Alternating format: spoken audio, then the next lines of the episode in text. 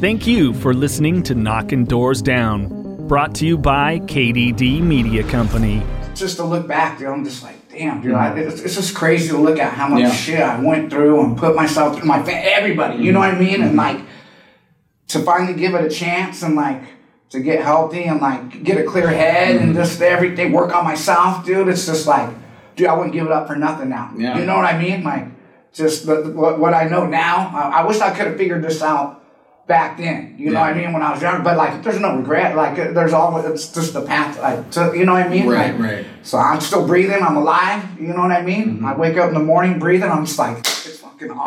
You know what I mean? That's it. Inside the 5150 studios, this is Knocking Doors Down, a podcast speaking with celebrities, experts, and everyday people about the adversities they've overcome, including addiction, mental health issues, traumas, and more. Your host, Jason, here. And uh, hey, I've suffered from alcoholism, some childhood trauma, sexual abuse. My co host over there, Uncle Mikey. What is going on, people? Well, yeah, he's had some shit as well. Yeah, what are you gonna do?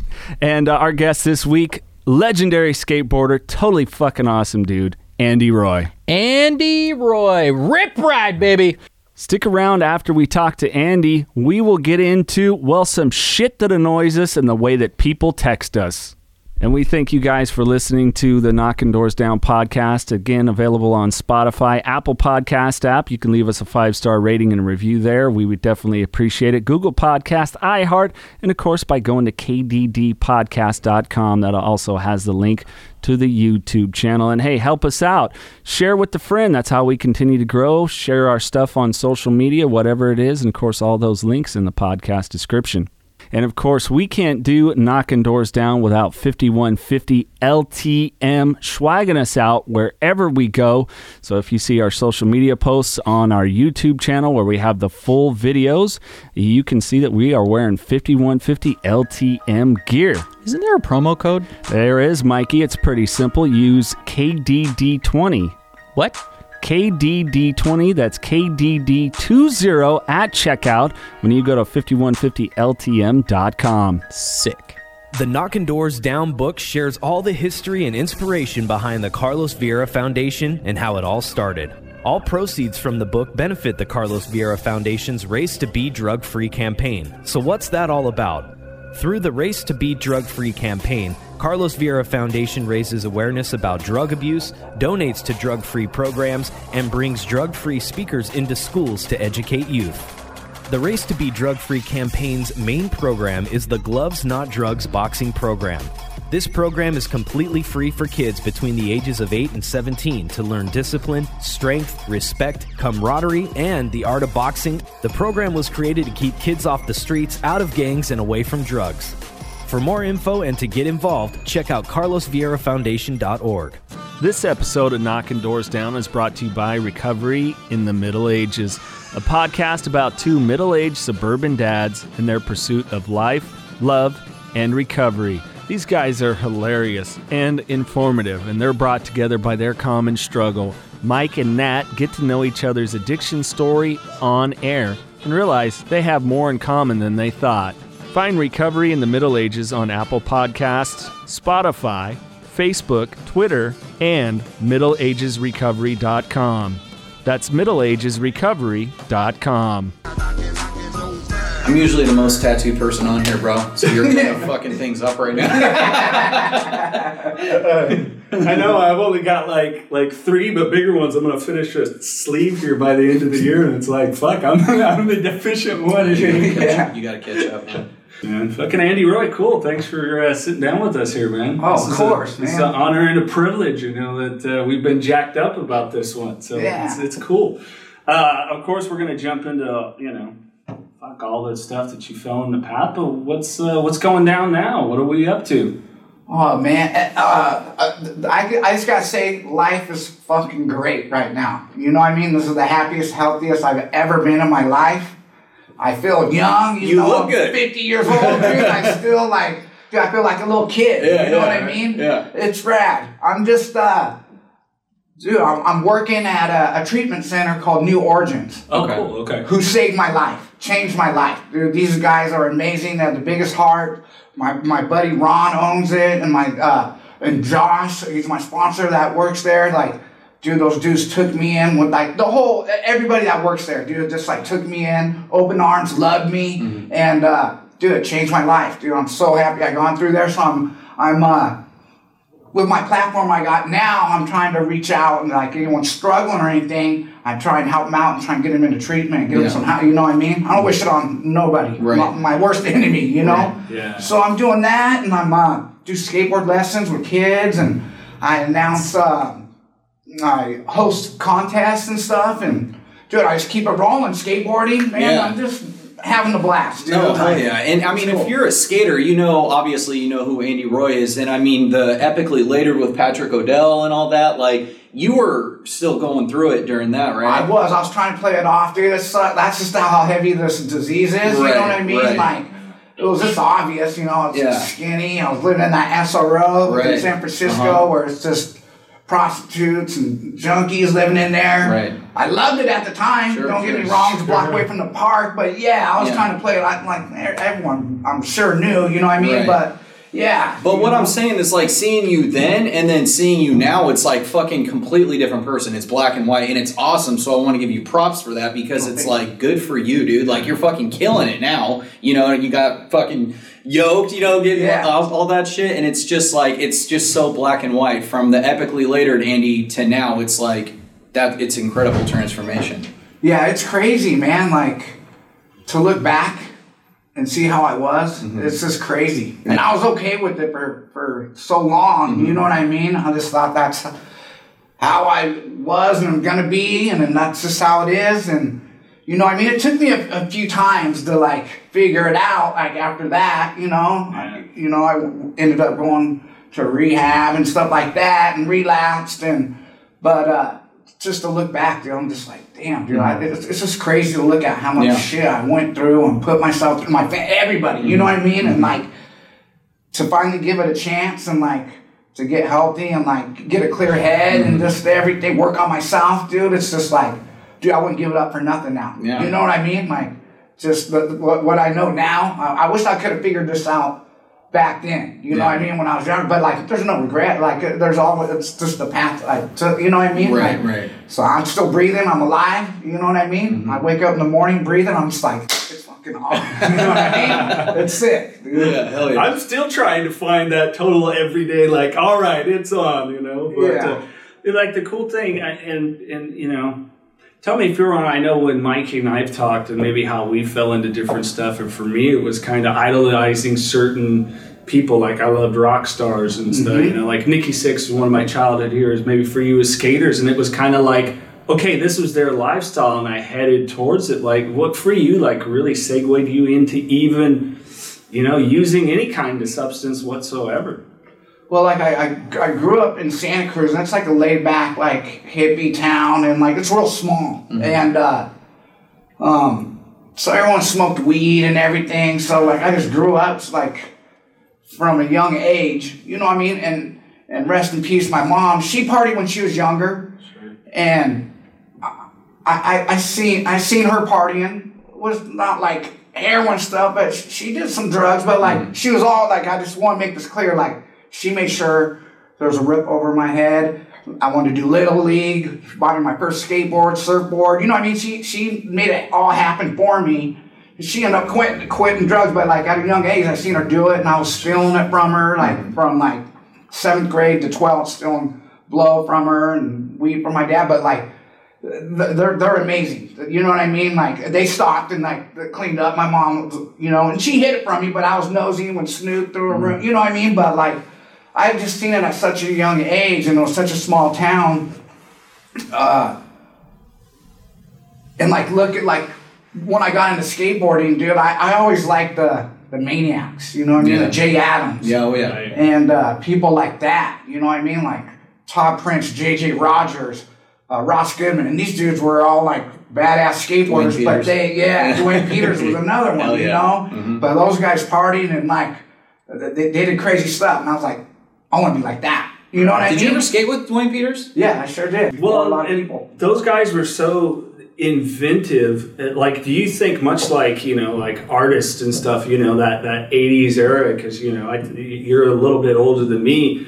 But like seeing it, you know, do you think it just like played into a part of it? Like the mindset was this enhances my creativity? Because some of the shit for a sober mind can be a little bit crazy, so to speak. Yeah. I mean, do you think a lot of it was like, man, fuck, I tripped, dude. And, like I went on a cool trip and I thought, man, I'm gonna do a fucking 900. What? Nobody can do that. It's like I'll prove you wrong. Do you think it kind of played into the lifestyle overall in that art form? Because I look at skateboarding as an art form. Oh yeah, for sure. You mean like the party? What do you? What do Yeah, you, like the party scene and everything else that it really kind of played in, even in the innovation of a lot of it. Yeah, I, I think so. Because skateboarders are so cr- creative and are free spirited or whatever. We're not like when I started doing it, it was like an outlaw thing. You know, like that's just like no one cared for it. Like the chicks didn't like. You know what I mean? So you just break off and do your own thing, and uh, you you just yeah, you're just creative and get wild with it.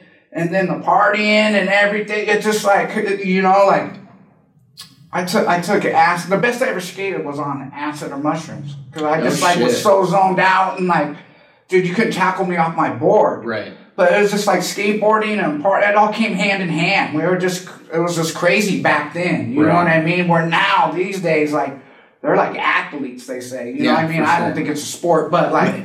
Me either. I've said that a million times. I don't think it's a sport at all. It's a hobby, and it's just well, why is it a sport? There, well, there's there's skate coaches, but you don't need a coach. I mean, yeah, it helps that like how you teach them. Kids can use that, but it's not like. And they say, oh gosh, what is an argument that people have? Like, yes, there's skate teams, yes, there are skate coaches, but there's no like skate referees. There's no rules. You know what I'm saying? So that's why I am so pro. It is not a sport. Skateboarding is not a sport. I've always said that, and I'm glad Andy Roy said it too. Yeah, yeah. So It's, it's like, for me, it's like art. You know what I mean? it- People come from different backgrounds. Some come from broken homes or whatever it may be, and then when they step outside or get on a, whatever they're skating, they can express themselves that way and let it all out. Mm-hmm. Aggression, whatever it is. You know what I mean? And and every skateboarder is an individual. Yeah. You know what I mean? It's just like yeah, I came from era where it was just like an outlaw thing. It just wasn't cool. You Yeah, know what I mean? Like I'm not knocking what what's going on now. Like more power to skateboarders getting paid because your body gets beat down. Sure. But I just just for me, I just think it's like art. Like it's just like comes from you know like for me, it came from my heart. You know what I mean? And I would have done it whether I got paid or not. Mm-hmm. Right. But yeah, it's a lot different. But yeah, man, it was just like it was just a lot wild back then. Right. And people part like it was just crazy. Right. You know, like it's a lot different now. You know No, I mean? for sure. Like now it's a lot different, but in my opinion, it's a lot different, kind of like as better. Because I know that in every skate video it says we are not role models, this, this, and that. But I mean, let's be honest, we looked up to them as role models. Like I know I did because I grew up on like Baker 2G. You know, my favorite skaters in the world was Jim Greco and Eric Ellington. Yeah. I love those dudes, Yeah, and they're they're you know no shirt, leather jacket, just out of their minds, you know, partying, and I'm just like, fuck, that's so rad. You know what I mean? But like now. Um, I don't think I'm not sure who has a hand in it, but a lot of them like Villager Goods. They're, it's a coconut water. Like they're they're pr- promoting health and skateboarding and stretching, and that's awesome. I Yeah. love that. Like kids look up to that now rather than you know. I, I keep going back to Baker 2G, but that, that was my shit. That was my movie. Like I, that's just what I grew up on. So I always say like it's awesome now how kids can grow up to skateboarding. But like Neen Williams, how he promotes like stretching, working out, you know, doing all that before you go skate to eh, skate longer. Your body can last Yeah. longer and stuff. And I love that. I think that's great. Absolutely. Yeah. Yeah, 'cause as you get older, your body starts breaking down. You're skateboarding. You're, you just take a beating from skateboarding. Yeah. Mm-hmm. So when you get older, and that's all you've done, and you're, it's in your blood forever, so you're gonna do it until your body won't let you no sure. more. So you try and figure out ways to eat better, stretch, whatever it is to to to last longer skateboarding. You know what I mean? So you could skate and have fun. You know? Like, Yeah. Yeah. If you're, I don't know, like if I I'm so much more clear now, and I, I have so much more fun and more focused when I skateboard now, with a clear head. Mm-hmm. Yeah. You know what I mean? For sure. When I was so when I was all strung out, dude, I was just I skated like shit. You know what I mean? It was horrible. More with Andy Roy coming up. We'll talk with him about some of his favorite skate trip stories. Random questions, including uh, his top three favorite skateboarders of all time, pet peeves, and what uh, album and movie would he take if he was on a deserted island. Stick around for that.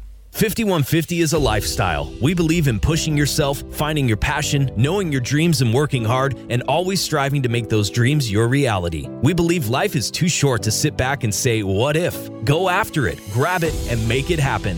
Being 5150 is committing to that long, hard road. That road you know is going to be tough, but the most rewarding. That's living the madness. That's 5150. If you're living the 5150 lifestyle, then celebrate by rocking the goods. So listen up, there's a special deal for listeners of Knocking Doors Down. Go to 5150ltm.com and enter code KDD20 and receive 20% off your purchase. That's 5150ltm.com. Recovery in the Middle Ages, a podcast about two middle aged suburban dads and their pursuit of life, love, and recovery. Hosts Mike and Nat brought together by their common struggle of addiction. They get to know each other's addiction story on air and realize they have more in common than they thought. They discuss current topics of interest to the recovery community, including 12 step, alt recovery, the newest medical research, and with honesty, humility, and a lot of humor, talk about their daily struggle to maintain their recovery and anonymity in the world of soccer moms and PTA meetings. If the neighbors only knew. Find Recovery in the Middle Ages on Apple Podcasts, Spotify, Facebook, Twitter, and MiddleAgesRecovery.com. That's MiddleAgesRecovery.com, a proud sponsor of the Knockin' Doors Down podcast. I'm assuming you probably hit a point where like skating wasn't even a fucking priority anymore. Oh no, I bailed out. Like, dude, I this started when I wrote for like Consolidated. And I'm like, you know, because I go on trips and in Santa Cruz, like the, the dudes I went to high school with, we partied, we did blow, drank, smoked weed, and then as I would, you know, as I got sponsored and start traveling, I come back and visit them. You know, they start smoking coke, and crack, whatever. Before it's whatever coke, they cook it up in a spoon, baking soda, do the whole deal. And I party with them, and then I take off on trips, and then uh, came back, and then like one dude, one of my buddies had heroin. You know what I mean? And I think I broke my ankle at the time, and so I was out for a while. So I couldn't skate for like six months or something. And I went over there smoking heroin, and that's that's where it started. I started smoking. I was just sitting around partying with them. I couldn't skate, and it just snatched me up. And then uh, uh, that's off to the races, you know. But Yeah, because this was still in the Santa Cruz area, right? I was in Santa Cruz, yeah, and consolidated, and then it, and it led the anti-hero, where when I started writing for them, I got strung out, and then like I go to contests, and I went to like a Tampa Pro, and it was like my first contest with the anti-hero, and I fucking like I had my buddy Pigpen. He, he's clean now. He, he's a Burnside 1984, dude. right? Yeah, it was. Yeah, it's I'm bad years, but it was in the '90s, like No, no, no. He oh, was on 1984. There wasn't there a skate team 1984. 84, 1984, I Yeah, think, or yeah. something. Yeah. I remember Pigpen. yeah, he was a Burnside. He's a rad dude. Yeah. But I had him get me some heroin and like, you know, and I brought it with me to Tampa, Florida, and the contest. We got there on a Wednesday. Friday was the contest. It was till like Sunday, mm-hmm. and I ran out on Friday. You know, Yeah. I smoked it all and went and couldn't sleep the night before. I was just like trying to drink whatever I could, and I was taking baths, doing it, you know. But I just like powered through it and, and did what I had to do. Mm-hmm. I remember my team manager manager's like, dude, if you get top five, I'll buy you crack and a hooker. And I was like, fuck yes, all right, I'm gonna get top, you know. So then when we go to the sketchy area to go get drugs, I could go look for some heroin, you know what I mean? Didn't end up finding. I got. I ended up getting fifth place. So we went there. I, I, I, I got the hooker and I got the the uh, the. I didn't get the heroin though. We ended up not getting it, you know. But Right. it was just crazy. But I powered through it. But like it just like and it just kept getting worse and worse. And then you know, because I had a little bit of money then, so I could buy it and like get it in time to go on trips and stuff. And then as I got deeper into it, sometimes you just can't get it, and, and there's a trip coming up, so I ditch out. And I disappeared from from all my friends, skating, Julien and Cardiel and all these guys, and uh, I was so embarrassed and sucked up. Just it was horrible. So I just like wouldn't answer the phone, like just avoid them. So I just disappeared. And then I was just in that, that drug world where it was just like hanging out with sketchy people and like I just disappeared. Yeah. You know what I mean? And it was just like I popped back up and like they try and help me, but I was just like, I just would disappear. I was just like, if I'm using, you're not gonna find me. I'm just gone, and I'm with some sketchy people doing sketchy stuff, and that's just how it is. You know what I mm-hmm. mean?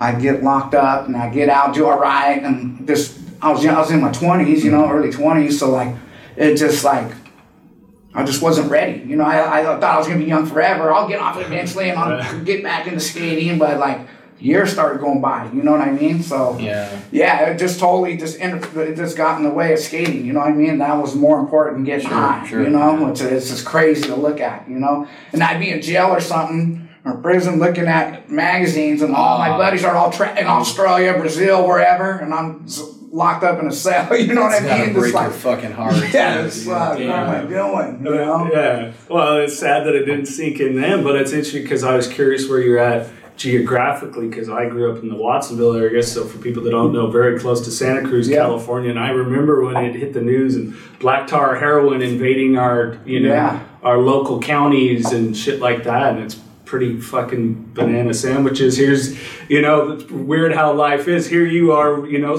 getting your stardom. I'm probably about 30 miles away from where you're living. Yeah. and Here we are talking 30 something years later. So it's just, it's a trip. But uh, so you, talk about that very common going into seclusion to use the, the shame and the guilt and everything Yeah. else. Like, when, how have you dealt with that kind of breaking of that cycle? What was it for you to, you know, I mean, obviously we talk about the 12 steps and everything, else, Right. but how was it for you to really lay that down and go through that process internally? Because people don't realize that in addition to the withdrawal, there is that mental and emotional aspect that you have to confront as well because of your the consequences of your actions. Yeah, man. Like it's just, uh, I was just so many years were passing by that I wasted and getting locked up, and I started getting older. You know what I mean? And it took me a minute to figure it out, but I was just finally like this last time. I had a girlfriend for like six years, you know what I mean? I was even working at a treatment center and I started using it at the end, but like when it finally I hit that brick wall and losing everything, I, just finally had enough. And where from there I ended up my ex reached out to New Origins, the owner Ron, where I'm at now, and uh, I had no money or nothing. He took me in, and like like I said, it was just like the love that they have at New Origins, and that they care. You know what I mean? Mm-hmm. Mm-hmm. It was just like I was just so beat up, and I'm, you know, I'm in my 40s. Like, dude, I was just like.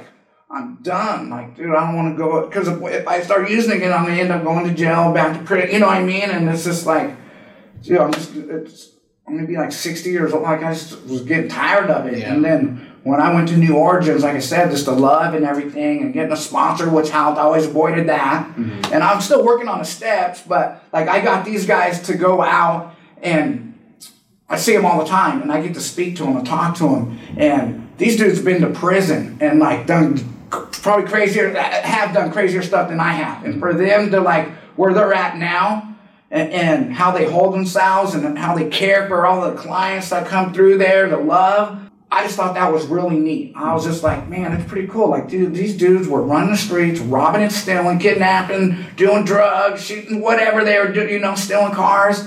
And uh, my buddy Ron, the owner, like, dude, he got out of prison and he started going to college, riding a bike, got out, he, like paroled in flip flops and like shorts and started going to school and he got into like the treatment, like worked his way up and like now he helps people all the time. You know what I mean? And I, I just thought that was neat. You know what I mean? Like it just gave me some hope. And just the way they carry themselves is pretty neat. They're, they're like, they everybody has their ups and downs. Like when you get clean and sober, it's not like you're on that pink cloud forever. I was riding that for a long time, mm-hmm. but you, you you are gonna have bumps in the road. But like going through New Origins, I got to like and going in these groups and participating. I took it serious, you know. And that was another thing. Like he gave me a chance to come in there, scholarship me. I'm not gonna waste their time. You know what I mean? I'm gonna sit in these seats and I'm just gonna a therapist and a counselor once a week for an hour, and I just started letting it out. Everything I was holding in for my whole life, I was just like, you know what? I'm finally just like, I'm, I'm gonna surrender and I'm just gonna give it all up. You know what I mean? Like, wh- what can it hurt? You know what I mean? And once I did that, dude, I start, I start feeling great. Yeah. You know what I mean? And start uh, my character defects. You know what I mean? I was very angry when I was using, and even before I was using, I was just uh, like I grew up looking up to Jan and all these guys, and they were just such badass. I just thought you just terrorize people, you fuck with people, and you just fucking be crazy. You know what I mean? Yeah, yeah. And like, it- like when I started opening up and let it all out.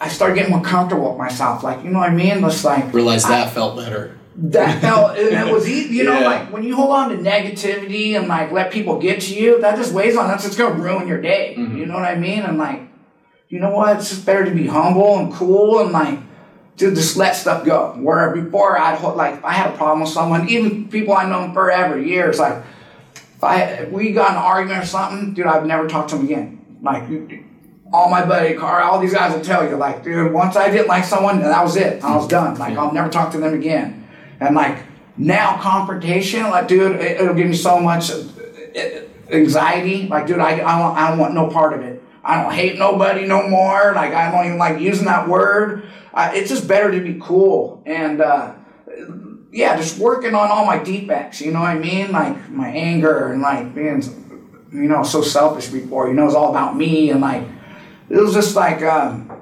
it's better to be humble, you know. It's just like working on all my. It's not just your addiction. It's like your character defects. You know, that's a lot to do with it too. You mm-hmm. know, people don't know. You got like I was just holding a lot of stuff in. And once I just let that stuff go and start working on myself and doing all that, things started getting better. So like when I am struggling and something's like in my head, dude, I sleep on it, dude. I'll wait to react on it, and in the morning it's usually better. Which is always best, yeah. on it, you know? Sit on it, wait, all Yeah. that. So I had a question for you. So when you're, you know, doing your stints, because you've done uh, multiple stints in prison, Mike, or was it Yeah? I, I have a term and I did a bunch of violations. Right, I right. did more jail time than I did prison, but I, I I've been to prison and did violations, going back to prison and stuff. Yeah. Did you have some like pretty gnarly nights, like white knuckling it, coming off of whatever you were on? You know what I mean? Like were those nights pretty gnarly? So bad. Yeah. Well, you go to jail first before you go to prison. Right, so like, right. dude, I remember I was in Modesto, Mm-hmm. and I was, dude, I was homeless in Modesto for like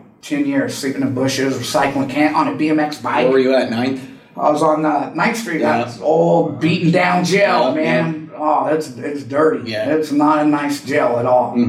And uh, so I was uh, strung out. I was uh, on methadone. I was going to the clinic. So I had two habits, and I got arrested, and I got locked up. Uh, my mom ain't bailing me out, nothing like that. And dude, I didn't sleep for like 45 days. Oh. Kicking methadone, 'cause that stuff gets in your bones and Right. dude, it was brutal, and it's like, it's not a nice jail. You know what I Right, mean? So like, just being like, dude, I couldn't sleep for forty five days, like a couple minutes here and there, but like, and you know, like everyone's been in there while, they're all healthy, and anything could go could go bad in there. You know what I mean? And when you're all feeble and sucked up and hurting, dude, it's just not a nice place to be. Right.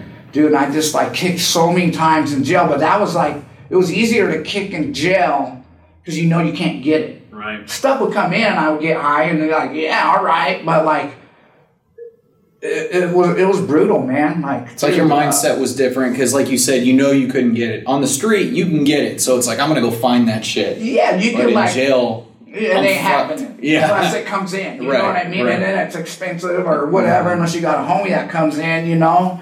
But uh yeah, dude, there's so many dude, and I kick and I'm like, dude, I'm never doing this again. And then I just do it again. You know, just so many times kicking in jail. Mm-hmm. Yeah. And just being miserable. And they don't give you nothing in there. No. Nowadays they give you like me- like if you're on methadone, they'll give it to you and wean you off of it. But back when I was going getting locked up, dude, you didn't get nothing. I didn't know they weaned you off of it nowadays. Yeah, Oh, they'll, they'll give it to you and then they, they lower it and then Right, twist right. off of it. But yeah, dude, I just like they didn't have that going on when I was Right. locked up. Yeah. So there were some brutal nights, man. Yeah, like, no, I can imagine. Crazy stuff. Yeah, they wouldn't even give you a fucking Tylenol. Yeah.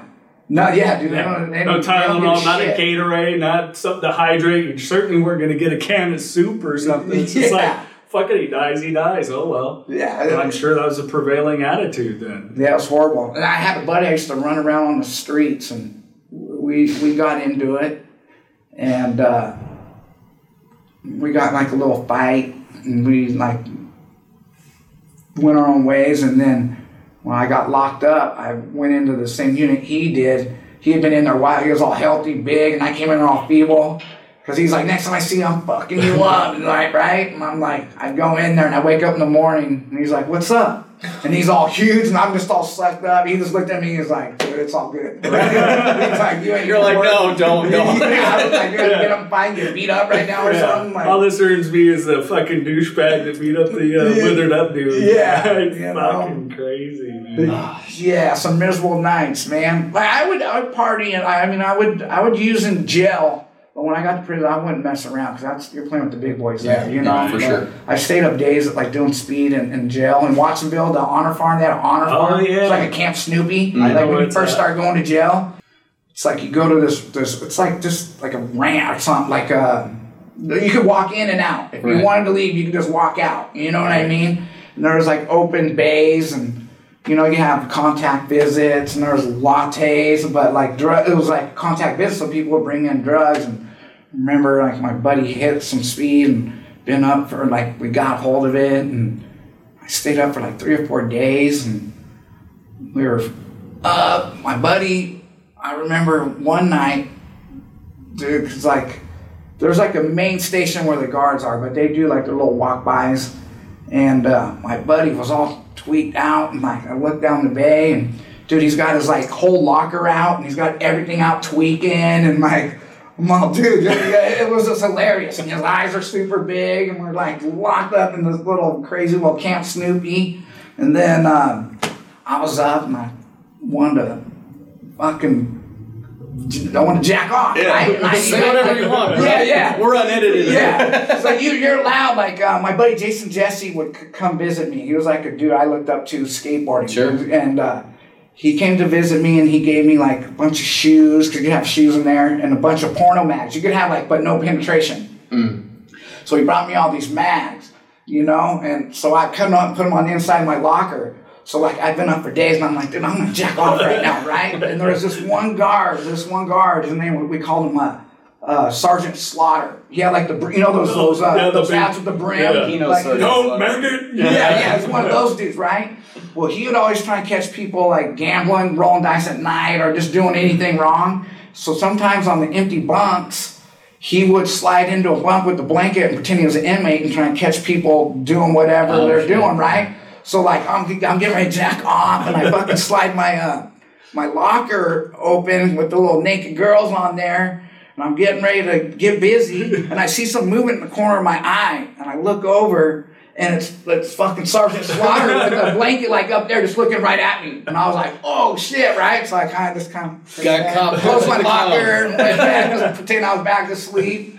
But yeah, we you know you like we'd have jack off contests in the fucking uh, greenhouse. Like it was just like o- open to do whatever you wanted at this place. Yeah, yeah. Drugs were easy to get. Like yeah, it was nuts, man. I shot. We were we worked at the landfill and. uh we worked at landfill, so we'd make phone calls and have people come bring us drugs or whatever. But we had, had we had like uh, we all had our own little syringes out there, and like we had needles. And I remember like we couldn't get no drugs, and we're like, well, we got some Kool Aid. I don't know, we had some Kool Aid or something. We're like, let's shoot some Kool. I remember shooting Kool Aid in my neck, just to like for whatever reason, like it was just I was What, what doing did my- that do? Did it do I just anything? got like tastes like grape. I was like. like it was like a little sugar rush, but we were just, bo- you know, I was Right. like, I just like was still in I that addiction of just like. I knew to talking to. Andy Roy, I would hear something that I've never heard before, and Yeah. that, there it is, right there. Yeah, I've heard of people Shot like Kool-Aid. mainlining fucking uh, like booze or something Yeah, when they run out yeah. and never cool it. Yeah, we were just bored. Like whatever. Right? Damn. It's like I could just picture you being high. Remember the fucking Kool Aid guy came through? Yeah, shoot that shit up. Yeah. It But was- it's crazy where a fucking mind will go. yeah, dude. Like it was just that. It was. I was just like that. So I was just around those kind of people. I was in that drug world. Yeah. I was running with these dudes on the streets, and I go to jail with them, and like I was just locked into this a junkie life, this drug life. You know what I mean? Like jail. You know, like jail. We were locked down, and my buddy would uh, get his his girlfriend to um, send him like birthday cards or like whatever Easter cards, and she would squirt it with speed, like soak it, and we could get it in like that. You know what I mean? So it doesn't smell or nothing. Right. Uh, we, we, we got into it with the, the, the guards So we got in like a riot with the guards in the county jail, so we were locked down. We were locked down for like I think two months or something. And I remember like at midnight is when like the uh, mail comes. And then after the guard left, after passing out the mail, my buddy's like, I hit, I hit. And we're like, yeah. So we shot our fishing lines, and he would rip off a piece of it and tie it to our line, and bring it back in, Yeah, and yeah. eat it, and be up for days in a cell where you can't even you get one hour out a day.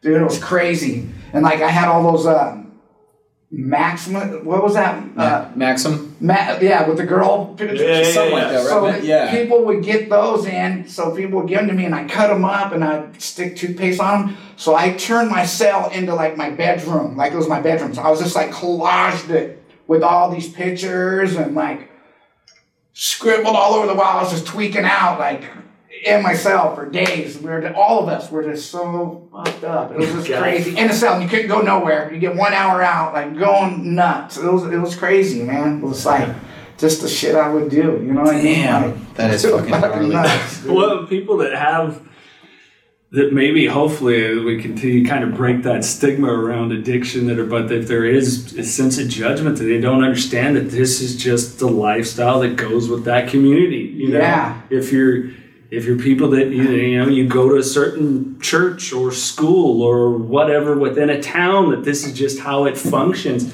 well this is how addicts function you know Yeah. it's like we got a bar where we live that like fucking you'll drive by at like 7 a.m. and there's people in there already drinking and it's just like to these people it's not abnormal it's just Mm-hmm. it becomes a normal way of functioning in life or whatever it is you know what i'm saying Yeah, it's great. Yeah.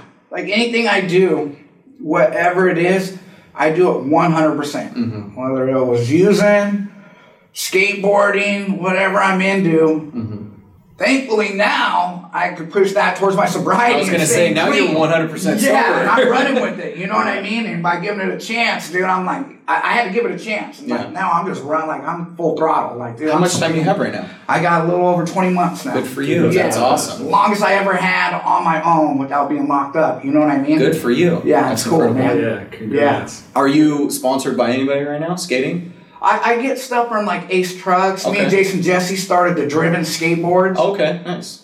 And then people like band sends me shoes. You know what I mean? Like, I'm just stoked to go skateboard. I don't really care about Right. like have the video no more. Like I just I'm I'm happy just to go skate and Yeah. do my own thing or skate with my buddies. I still travel a lot, so I get to hit all the skate parks all over. you Yeah, know what. I mean? So like, yeah, it's just neat to do my own thing now and Right. like have fun. You know, That's awesome, man. I skate just as hard as I did back then. Now I still don't have no pressure. Like you have to video or like Get the part done by this month, this time. or all that yeah, you know. Yeah. Is it cooler now when you like go skate and and uh, get recognized somewhere, or when it's like maybe just some kid that comes up, it's like you, you see something, you throw him some advice, and he's just like, "What was your name?" And you're just like Andy, and he's like, "Right on, man," and it doesn't even dawn on him, or Dude, I, it's crazy. Well, when I I was still using, I did a show, King of the Road, with Thrasher Magazine on Viceland, I'm seeing it, yeah. and I was I was on drugs then, and that from that show, it kind of got blew me, whatever, it got noticed. I fucking and, love uh, King of the Road. You know, I'm like, I, I got noticed a little bit from skating when I was pro and stuff like that, but like that, that kind of put it on another level where people recognize me and stuff. And I get hit up a lot from that, and like it's crazy now. I get hit up for being clean and sober. Mm-hmm. Like, dude, I get it, it almost every day. Like anywhere I go, like, dude, I'm sober because of you. Like, dude, you inspired. Like, I get hit up all the time, and dude, I'll, I'll sit and talk with them as long as they want. You know what I mm-hmm. mean? Like, that's pretty cool. You know what I mean? Because if I could just give someone hope or whatever, uh, and it helps me too. You know what I mean? Like, it's pretty neat. So I, I get hit up a lot like that. I it, it blows me away. Yeah, like having yeah. people come up and like, dude, it's crazy because no one ever thought I'd get clean. So you know what I mm, mean? Sure. Like, this dude's an i- idiot. You know, This dude ain't- He's and a I never lifer, did- so to Yeah, speak. yeah, yeah, absolutely. Mm-hmm. So yeah, dude, it's crazy. Like people hit me up all the time, man. It, it's it's it's a trip, man. Yeah. It- it's cool. I, I- like I sit and talk to anybody. I don't ever walk away from I'm not a dick or nothing. I don't care who it is, dude. I'll sit and talk to them for hours if Yeah. they want. You know. Yeah. Do you ever like imagine a conversation of yourself now with like 23 year old you and then and, and telling yourself to fuck off, you kook, I'm, that's never gonna be me? Yeah. Dude, I was just talking about this the other day, man. Like, I, I just thought back then I was so mean and I didn't like other pro skaters, dude. I just was a, an asshole. Hmm. Dude, if you didn't skate the way I did or like was part of my little crew, you're a kook and I'm gonna mentally, verbally abuse you, tort fight you, whatever. Dude, I was an asshole. You know, everyone was a kook. And then now I look at it, how I was back then, I'm like, I was the biggest kook. You know, I was the, you know, everyone's different. Everyone's got their own deal going, Right. you know, like it's cool. Like if we're all the same, it'd be, it'd be boring, you know what I mean? Sure. So like now I look at I was like, dude, I was the biggest kook. I thought everyone else was a kook and it was really me. Yeah. And I was like, dude, like, yeah, I was the trip back then, dude. I was just an asshole. No one wanted to hang out with. My own friends didn't want to hang out with me, you know. Like they're just like, dude, you're a dick, you know. Yeah. But yeah, I just like I never thought I would be like this, you know. Yeah. Could walk away from an argument or like just be open minded like I am now or humble, you know, like Fuck, how no do you, more man? grudges, just let go. Yeah. Shit. Like it's cool, man. Like think about it. Don't react so fast. Let it kind of sit for a minute, then react. You Yeah. know, accordingly. Yeah. That's so, that's still one of my defects. I'm curious how you do it. Is that like just walking away from? It's not so much walking away from an argument, but like my fragile little self is that when you attack something, especially if I've let you know an insecurity, then like I'm a total fucking piece of shit. Then Yeah. I'm still working on that. Like, how is it like for you? Like, how did you start to develop that skill set? Because I'm sure there's a lot of people if they're watching that have struggled with addiction. That that's still an area. like my insecurities are like sure, yeah, yeah, yeah, like yeah. I, I don't know. I just think if, if you give it a, if you give some, if you just stay clean and sober for, uh, if you give it some time, and then like, good things will start happening. You know what I mean? Whether you get a job or whatever it is, dude, you start feeling good about yourself. You know what I mean? And and and you start to just like, it's just easier to let things go. I don't know. And I just was like, it, it just just happened. I was just like, I'm okay with it. You know, like. I'm good with it. Yeah. You know, so it's just it was just hard to let go of all the, the way I was before. But just like from just staying clean and sober, dude, just like all like and then working, you know, you got to put the work in, but like it it it just all fell into place, and it was just like like I said, just to process everything. It's just easier to deal with stuff, you know, like dude, like I drive a hoopty car, whatever, and I'm okay with it, you know what I mean? But like, I've never really cared what people think. I mean, I do now, you know what I mean? Like, I mean, I'm gonna be me no matter what, but like, I'm, I'm, I'm, just clean, I'm just happy, I'm clean and sober, and I'm not locked up, or I'm not on the streets. Mm-hmm. So I'm just grateful for whatever I got. Like, any little thing I got, like, I'm just happy. And I'm like pretty, I'm not a materialistic person. I don't need to drive a fancy car, I have a bunch of money, like, you know, just not too long ago, I was on food stamp. Like, dude, I'm, dude, I have more fun. I had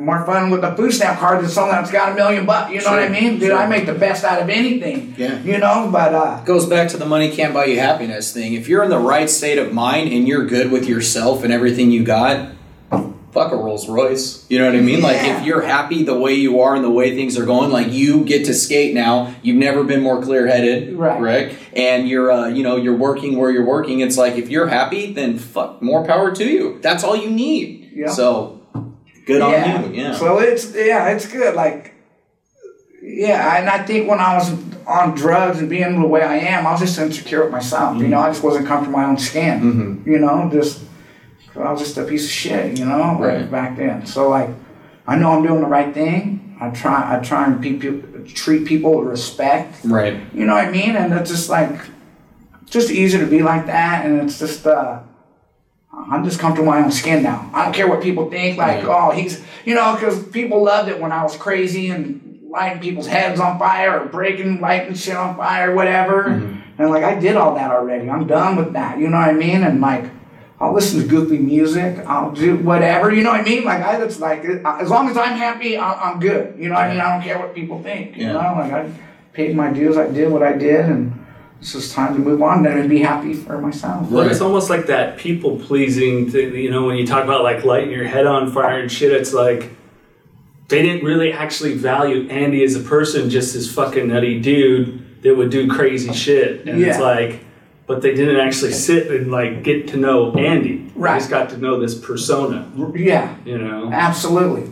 Because that's what I'd walk in a, a room or part, mm-hmm. whatever, like, what's Andy gonna do? You know, like they wanted to see something crazy, you know, and I mm-hmm. felt like I had to do that. You had to perform. Just be that crazy dude. And I was, you know, but like, I just fucking thought I had to, like, be this crazy dude doing crazy, stupid stuff, you know? Yeah. Mm-hmm. And, uh, you know, I'm just comfortable in my own skin now where I'm just, I'm good. I'm out, like, you know, I know how to turn it on and have, like, be loud and have fun or whatever. Right, right, right. I turn it on, you know what I mean? I got boundaries now. Like, I can be around people drinking or whatever, but I, I, I'll cut it short. And, like, you know, when Yeah. it's starting to get wild, I'm going to move on, Exactly. you Does know? that sound familiar? Yeah, it's this guy too. Yeah. I want to retract a statement. I said a fuck a Rolls Royce, but don't get me wrong, I would love a Rolls Royce. Um, but Oh, that I- wouldn't yeah, make- yeah, of course, yeah, But. I, I just I was thinking about that. I'm like, no, I would love one of those. But that's not like I'm not gonna be happy until I get one. That's not how it is. But anyways, he's the same way. Yeah. he, he can be because I I you know. It's okay, you can be honest. I annoyed the fuck out of you. No, no, no, no, no, not at all. But like,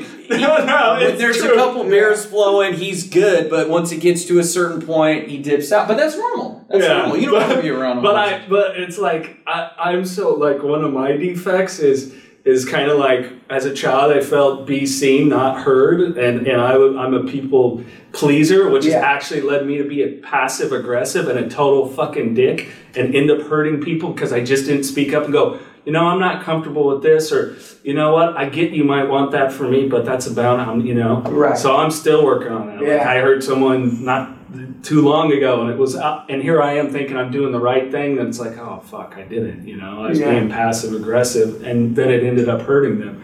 But anyways, with Mikey, it'll be like, ah, so we got a, you know, whatever event or something. I'm like. Well, once people start, he's like, "Fuck, dude, I know, I, I got you. You're my brother. I already know." Yeah, At a certain point, you're dipping out, dude. It's totally cool, Right. But I look to him for validation because I know he gets that part of me and cares. But And I'll shoot you straight with Yes. love. I'll say it with love. but, he, but he does give me the bloop bloop or like the uh, TiVo fast forward. Yeah, yeah. Like it's like Jason, what time is it? Well, you know, funny story about clocks. They were invented by a young man. I'm just like, motherfucker, what time is it? Get to the fucking point. But it's with love. I say it with love. Oh shit! Uh, okay. Where where are you at, like with the twelve step process? Where do you think you're at in it? You, have you are you like reworking all twelve steps? No, I haven't even finished them. I'm, I'm got to finish my sixth step. Yeah. and uh, I have been slacking a little bit. I just proud so much, but like it, it's uh, starting to get to where I'm feeling guilty. You know what I mean? Sure. Because it feels so good when you're doing them, and I, when I talk to my buddy Josh, my sponsor, like it feels good afterward. You know what I mean? And I'm like doing something. You know. So I've been in like a little slump, like just doing my thing, but I'm. I won't lose sight of it. You know what I mean? I'm gonna finish these steps and keep it going and and do my thing. You Yeah. know, because it feels good. Like when you're doing good things on, for yourself, like working on yourself, man, it's like the best feel. It's like a high itself. You know, and he's such a good dude, and he helps me out so much, man. It's good to sit down and just talk with him. You know, What do you think the challenge of uh, step six is for you? The challenge, dude. I just like. Just my, my, my character, do you know what I mean? My my my characters, defects and stuff, and and uh, to zero in on them and like tune them up and make sure they're they're good, Yeah. you know. But I just uh, sometimes I just get overwhelmed. I see I get so overwhelmed still. Like that's another thing I gotta work on. I I uh, I, I still like will say yes to anybody, and I like got so much different stuff going on, and I start losing track of what I need to do for myself. So that's where I got to reel it back in mm-hmm. Yeah. and start working on these steps. Because without doing that, that's my foundation. You know what I mean? And if you don't got your foundation, you know, like it, it could slip away. 'Cause That's what happened before. You know, I thought I had it on my own. Oh, I got it. You know what I mean? And I didn't. Right. It snatched me up. You know, so It's, it's almost like that thing goes, ha ha, you fucking think you do? I'm going to show you another thing, fucker. yeah. But uh, thanks for sharing because I kind of feel like I gotta that's I gotta jump back again and start all over. Yeah, yeah. So it's like you know. So Yeah. I'm, I'm sure there's other people in the same kind of scenario. Yeah, and it'll be cool to finish them and then like to be able to sponsor, you know, Sure, yeah. someone and like pass it on. Pass it know? exactly. Yeah. because that's what it's all about, you know. Like, it's neat. Like, yeah, me working at New Origins, you know, I started off being a, a I went through a program, graduated, then they asked me to be a house manager, mm-hmm. and I did that for I think almost a year, I think, and dude, just being with all the clients, that that's where the, my passion is like talking to them, hanging out with them, and like just being an ear for them, you know, like show them some love. Some of them, some of them don't ever get that. Like, dude, I love you. You know what I mean? That's what's cool about Ron and John, the, the dudes at New Origins. Like, they tell you, dude, I love you. They give you a mm-hmm. hug. Mm-hmm. You know what I mean? And that's neat. Some of these these dudes that come through there don't get that. You know, never had that.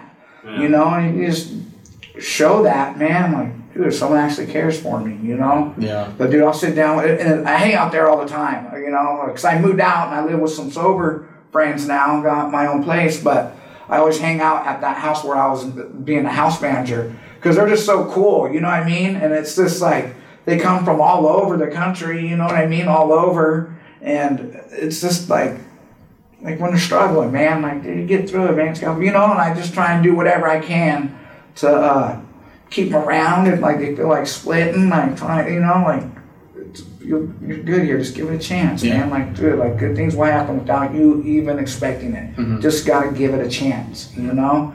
And you know, because some of these dudes struggle, you know, never gave it a chance or had anyone care for them, or you know.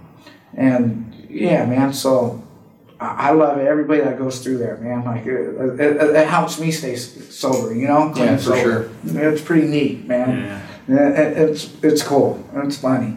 Yeah, it's a cool thing too. Is maybe for just people that are watching because uh, they enjoy the podcast, fans of yours or whatever it is, and not recovery. That it's it's cool to see the newbies, and it's cool to sit with the the person that's had thirty years. You get Yeah. something from both of them that's just Yeah, you know enlightening and it'll kind of keep you. In, I don't know if inspired's the right word, but focus that there's a reason that you've eliminated substance abuse from your life or whatever thing that you were abusing, you know. Right.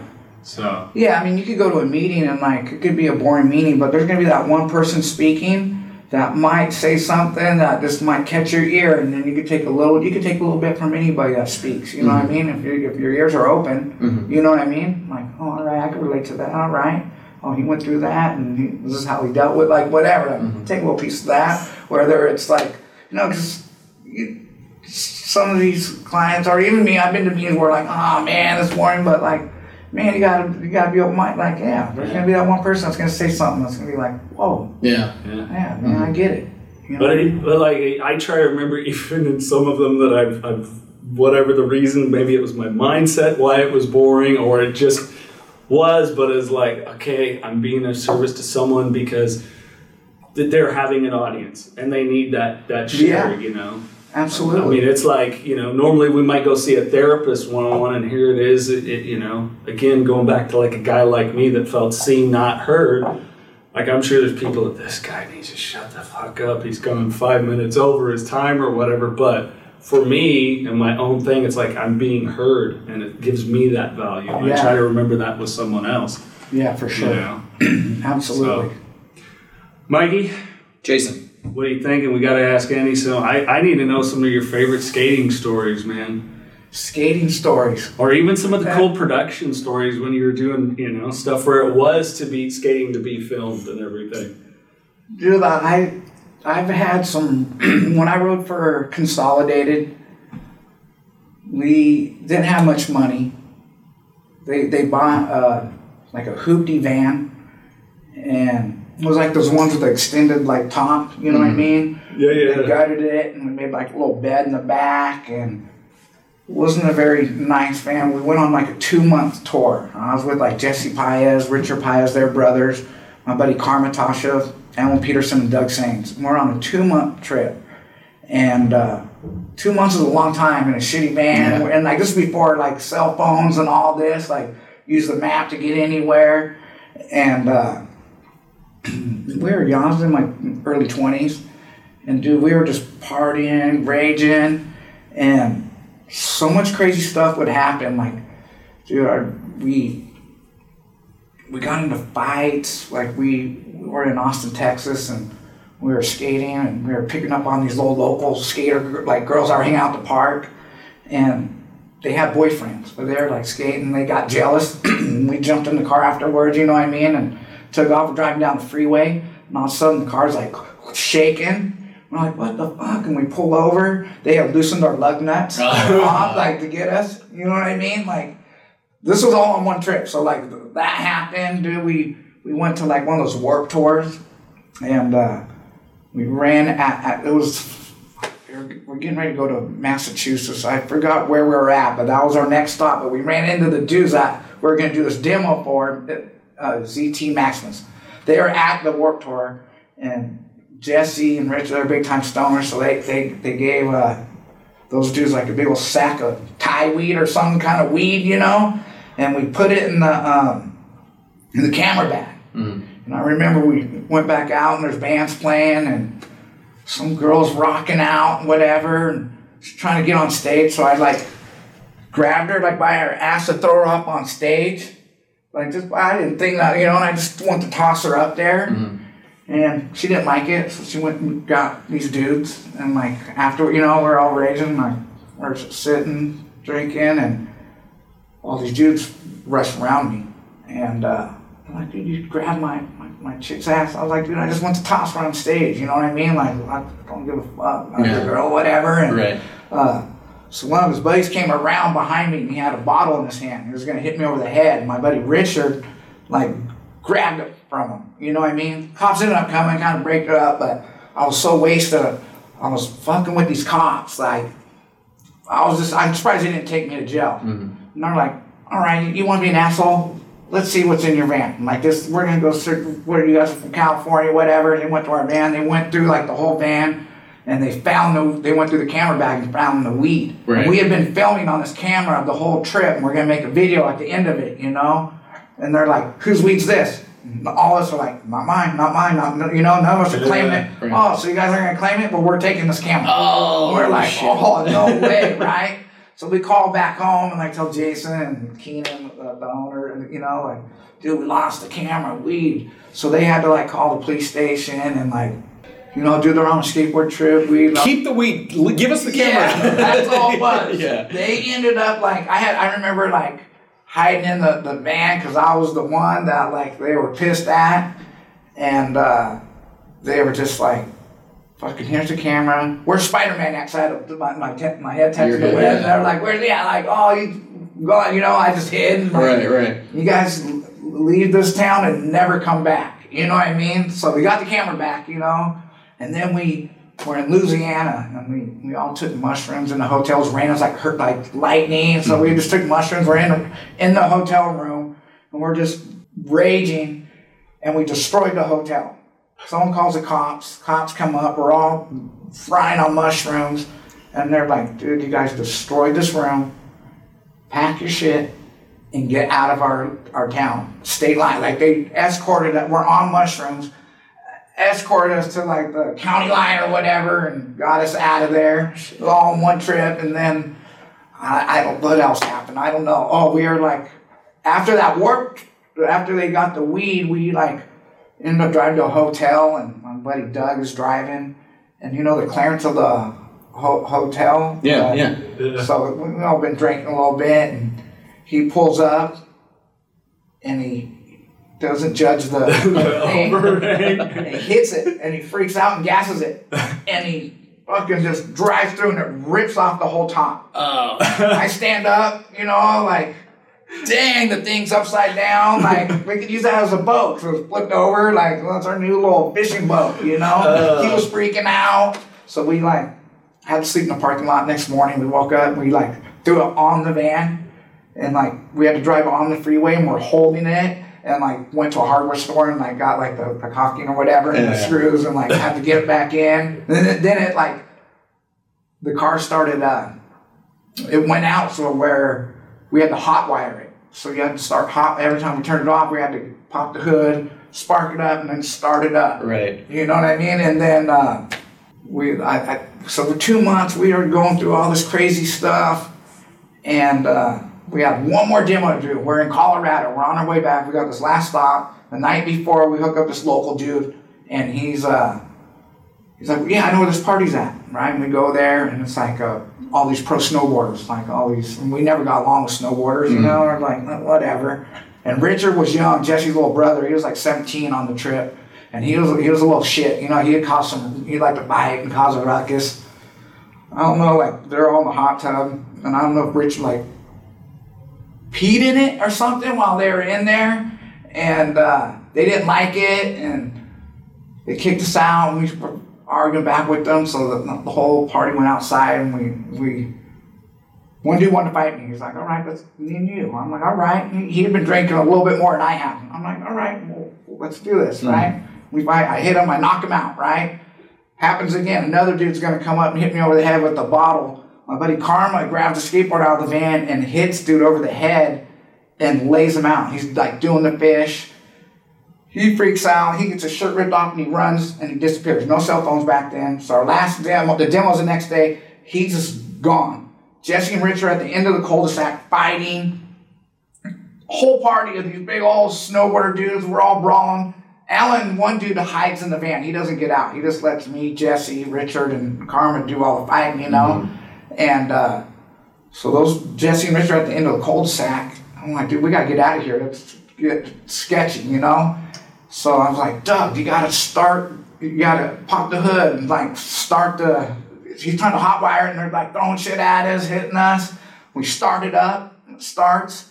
I'm like, get in, Doug. And we turn. I got to turn around and pick Jessee and Richard up. So we pick them up. They're fine. They jump in, and as I turn around, we're going to go out the to pass their house. They had blocked the whole street, and they got hockey sticks and all these like they're you know they're gonna fuck us up. Oh, so I'm like, dude, I'm running these dudes over. So I just like gas it, and I'm just like, I'm gonna hit whoever's in the way. They better get out of the way, and I just floor it. They ended up jumping out and busted out our way, like hit hit the side of the van, knocked out the windows, and fucking chaos. We drove away and pulled This down. was all on the two month trip. that two month trip. this was all on one trip. And we pulled over on a side street and could hear cops coming. And we turned the lights out and they went and then then we took off and we're with the buddy that was showing us around. We went back to his house, but we lost Karma. Right. He had walked like he slept underneath the um, like a Safeway truck, like at the back of, of a grocery store or whatever. And then he had a friend. He walked like five miles somehow, got a payphone and like called and like walked five miles. We found out where he was, picked him up, and then those snowboard dudes were like, "We're gonna see you tomorrow at that demo. We're gonna fuck you guys Oh, up." they knew who you we- guys were. Yeah, the guy. They were the skateboard dudes. Yeah. So we split on that one and just ended up driving home. But like that was just one of the uh, a rad skateboard trip. You know what I mean? That was just one. You know.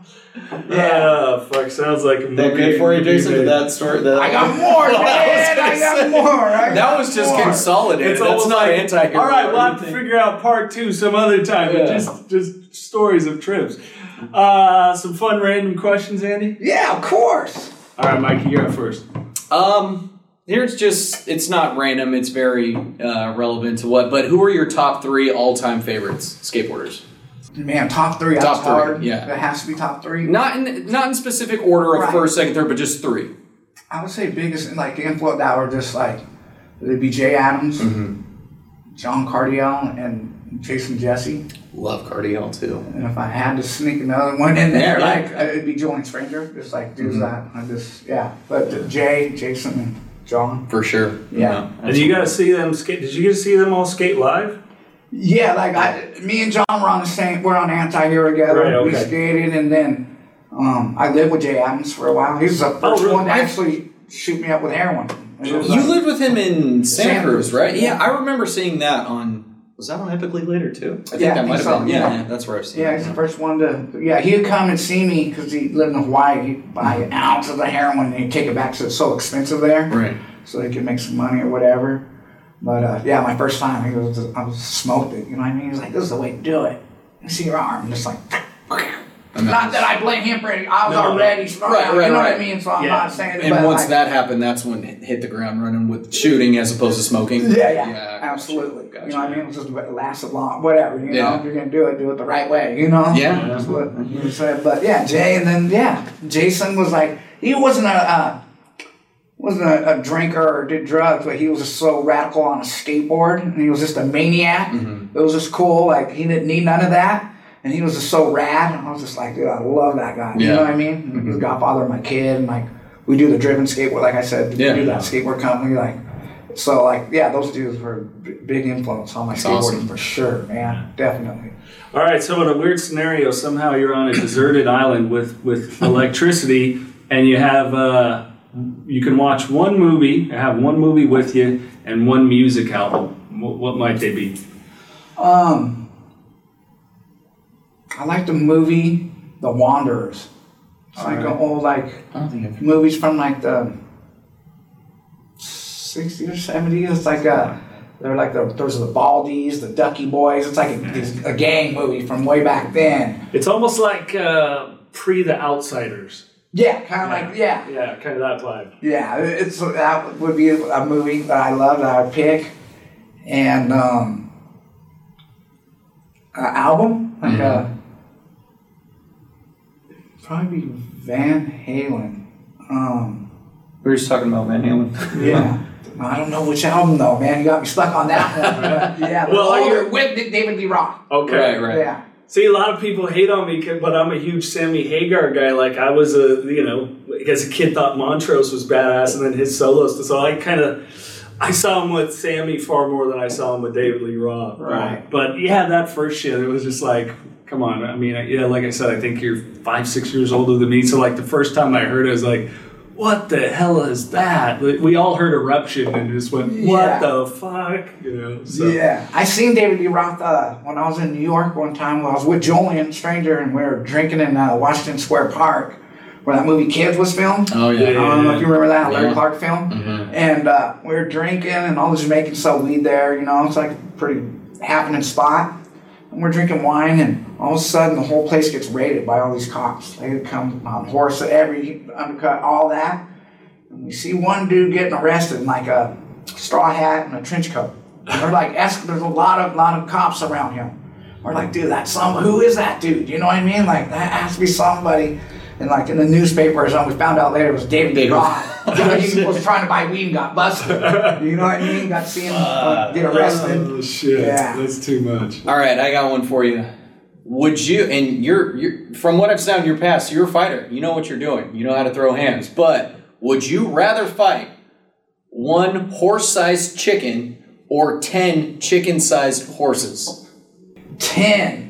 Yeah. The other one, because then they're all attack. You know what I mean? You got to scramble, grab one or something, and like take that one out. I don't know. Like, I, yeah, I, I used to. I think you'd be down to fight them all. Uh, that's what I mean. I would take them all, like take it all on. I like more chaos, where like, and I like pain too. I like get beat up too. That was a big part. I used to love when I was like younger. Yeah. Get beat up. I get that's like that's how many times I've been knocked out. These star. Every time I got a black eye or knocked out, I would add a star. I'd pick like on the biggest dudes. Like No in high shit. School, like what if they're like steroid dudes? Like oh, you got a little pee pee or something. Like, I don't get under the skin. I'm like, you knocked me out. When I wake up, I'll, I'll shake your hands. If not, we're fighting. You know what I Yeah, mean? yeah. So every time I got knocked out, I'd add a star. You know what I mean? That's the first time we've gotten that answer. Bring them all on. yeah, yeah, yeah. You're just a competitor at heart. Yeah. it's just like it's fucking inherent in you. Uh, favorite curse word?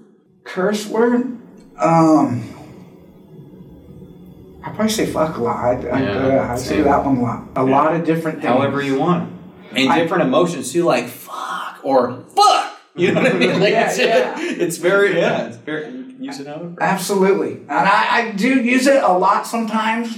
But when I teach the my, uh, the kids, Mm-hmm. I don't ever cuss. You know what I mean? But when I'm with my, my homies or whatever, Right, like right. I, I, I can let them roll out. let them fly. Yeah, yeah. Um, pet peeves. I know you. I know you're more patient now. You sit on things before you react. But what are just some little pet peeves? They don't even need to be big. Just shit that irks you.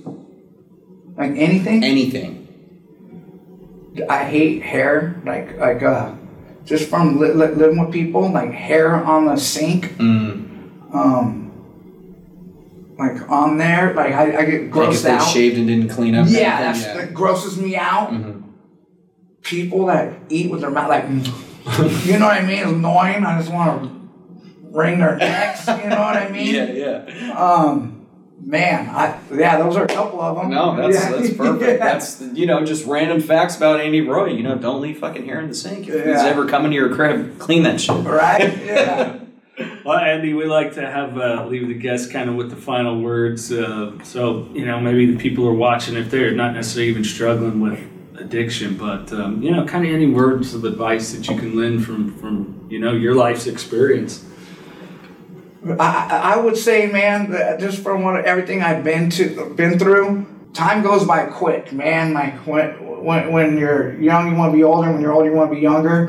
But Just from what I know now, it flies by. Like live every day like it's your last. I always say this all the time. Like dude, like eat up every minute you got and take advantage of it. You know what I mean? And uh, dude, live, live every day like it's your last. You know what I mean? A lot, last day alive. You know, be, be be grateful. I don't know. That's that's how I am now. Like, just be grateful, man. Like, dude, you never know when your number could be pulled. You know what I mean? So live it up and, and enjoy it and have a blast. You know what I mean? Like, like I say, do you wake up in the morning and you're and I, when I wake up in the morning and I'm breathing that first air, uh, that I, when I'm awake, I'm like, it, it, it's fucking on, man. Let's fucking do this. You know what I mean? So yeah, dude, just live life, dude, and, and enjoy it, man. Because you never know. I lost so many homies. You never know when your number's gonna be pulled. You know what I mean? Fucking live it up. Get some. Yeah. Straight up. Andy, this has been a blast, man. Thanks, man. Oh, dude, I, I had a great time, dude. Anytime, man. You ever want more stories, dude? I got plenty more stories. That's a deal. Yeah, dude. I love stories. I got you. Thanks, brother. Oh, you're welcome. Thank you. Andy Roy. Dude, I, you know, I, Mikey, Dude's a riot. he is Uncle Mikey. I wasn't knowing what to to expect. You know, you know a lot. You're far more entrenched because you actually skated. I was a dude that just watched and fell a lot. Um, but he's so fucking badass, man. What a great dude, and it's so cool to see him almost two years sober. And just really turned his life around, and it's it's so awesome to see. It was what I love about him is he he's exactly how he appears when you see him on you know TV, uh, any kind of podcasts or anywhere you've seen Andy. He is exactly the same in person. He doesn't put on a show Yep. for anybody. That's just how he is as a person.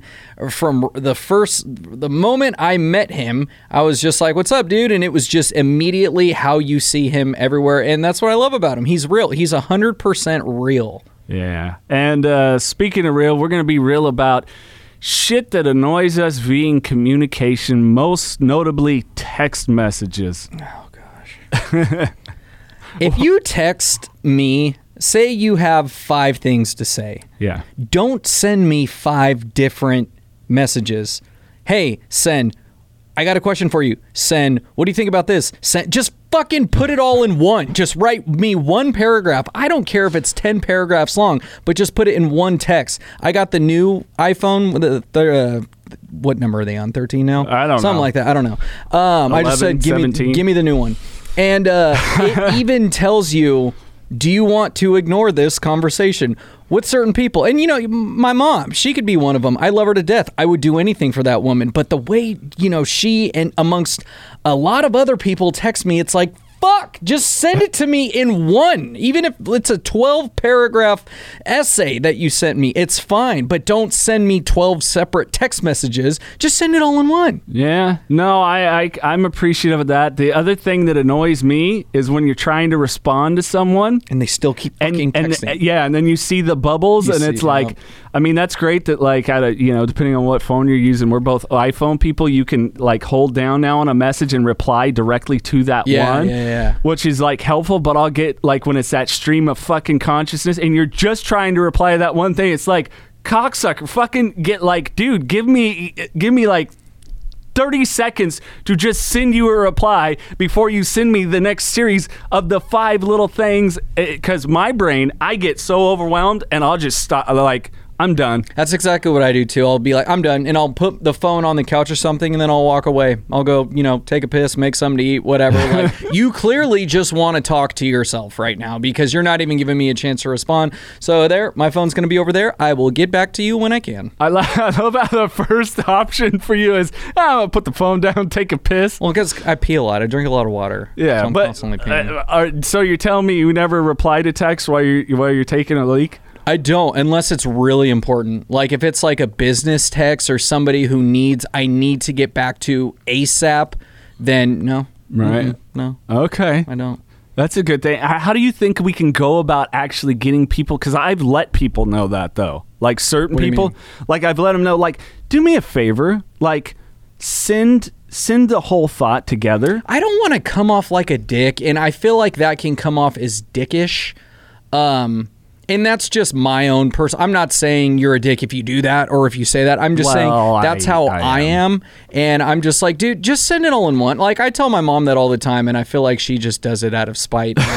but like other people that I deal with, I'm just like, whatever. I'll just let them send me 17 fucking text messages, and I'll get back to it when I can. Yeah. But I only send back like one or two sentences because that's all it takes. And another thing that gets me going is a phone call that is a quick text message. Sure. Don't call me to tell me you're But I outside. also- Just shoot me a text telling me you're outside. I also hate text messages where people try to have the conversation that could be a quick phone call. And it's just like they'll f- like okay, if I text, our texts are what? 1 to 2 sentences at most? Mm-hmm. Okay? Because we can clearly communicate like here's a simple example.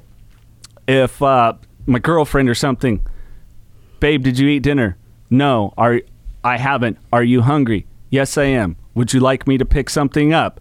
Sure. Uh, pizza sounds good. Great. I'll get pizza. See you at 7:30. It's like, boom, let's get to the fucking point, but where it's like this thing that it's this long drawn on keep go it's like, ah, you're or driving if you're me on a phone call, fucking nuts. I'm gonna go get food. All right. Oh, get me blah. And uh, just text it to me. I'm gonna forget. Just All right. fucking text it to me. Yep. And be specific because I am literally gonna read word for word on what you say. So what happens whenever uh, we we do lunch runs?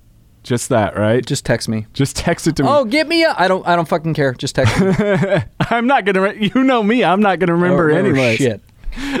Thank you for listening to What Grinds My Gears with Mikey. what grinds my gears? And, and this is my gears are grinded with Uncle Mikey and uh, Jason over here, huh? Oh shit! Well, we got some great uh, podcast uh, guests coming up for you guys next week. We have uh, Tim Ryan. You might know him from A and E's Dope Man uh, and Dope to Hope as well, and of course his amazing wife Jennifer Gimenez. You might know her from uh, Real Housewives. She was in Blow. She was on Celebrity Rehab, and we just had a really great, fun conversation with them. That's excited to share because we kind of get more into the aftermath of of recovery. Like when sobriety starts to stick and you deal with everything else plus we do talk uh, some of jim's uh, movies that she was in tv shows uh, co-stars all kinds of other stuff Well, she was in my top three, man. She in my top three. Uh, Blow. I love that movie. I Yeah. I've been in love with that movie forever, and it was just a real treat talking to both of them because they're both very inspirational and very informative. And uh, looking forward to you guys listening to it. Yeah, speaking of inf- uh, informative and inspirational, also a really fun read. Uh, Knocking Doors Down, the autobiography by Carlos Vieira. The sale of this book, 100% of all proceeds go directly back to the Carlos Vieira Foundation's Race to Be Drug Free program that's keeping kids in after school activities off the streets, away from gangs. And these programs are free to kids in our local community. And it's just a great read. It reads like a movie, it is inspirational, it's insightful. And, uh, you know, there's a lot of different stuff in there that it's like, holy shit. So, hey, pick it up. Great read. Something that uh, I've referred back to kind of when I have some of those moments. Maybe I couldn't make a meeting or something. Reminds me, hey, other people have been through these thoughts, feelings, and, and things themselves. So, very cool book. And of course, you can pick that up uh, by uh, clicking that link in the podcast description. And it's also available on Amazon by searching Knocking Doors Down in the books section. Uncle Mikey, What? anything else, brother? No, I'm going home. On that note, keep knocking doors down.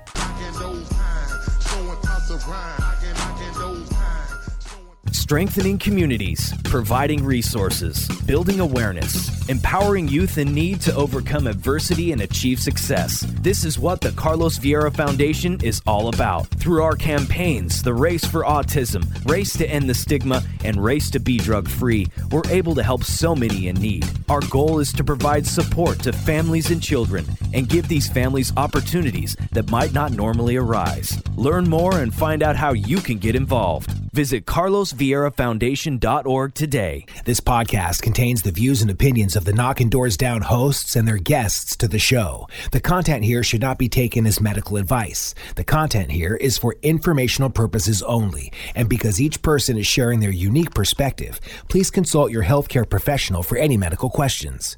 Views and opinions expressed in the podcast and website are our own and do not represent that of our places of work. While we make every effort to ensure that the information we are sharing is accurate, we welcome any comments, suggestions, or correction of errors. Privacy is of the utmost importance to us. For those wishing anonymity, people, places, and scenarios mentioned in the podcast have been changed to protect confidentiality at the request of certain guests.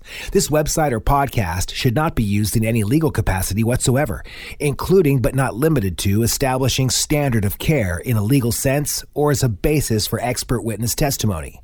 No guarantee is given regarding the accuracy of any statements or opinions made on the podcast or website. In no way does listening, reading, emailing, or interacting on social media with our content establish a doctor patient relationship. If you find any errors in any of the content of this podcast or blogs, please send a message through the contact page. This podcast is owned by KDD Media Company.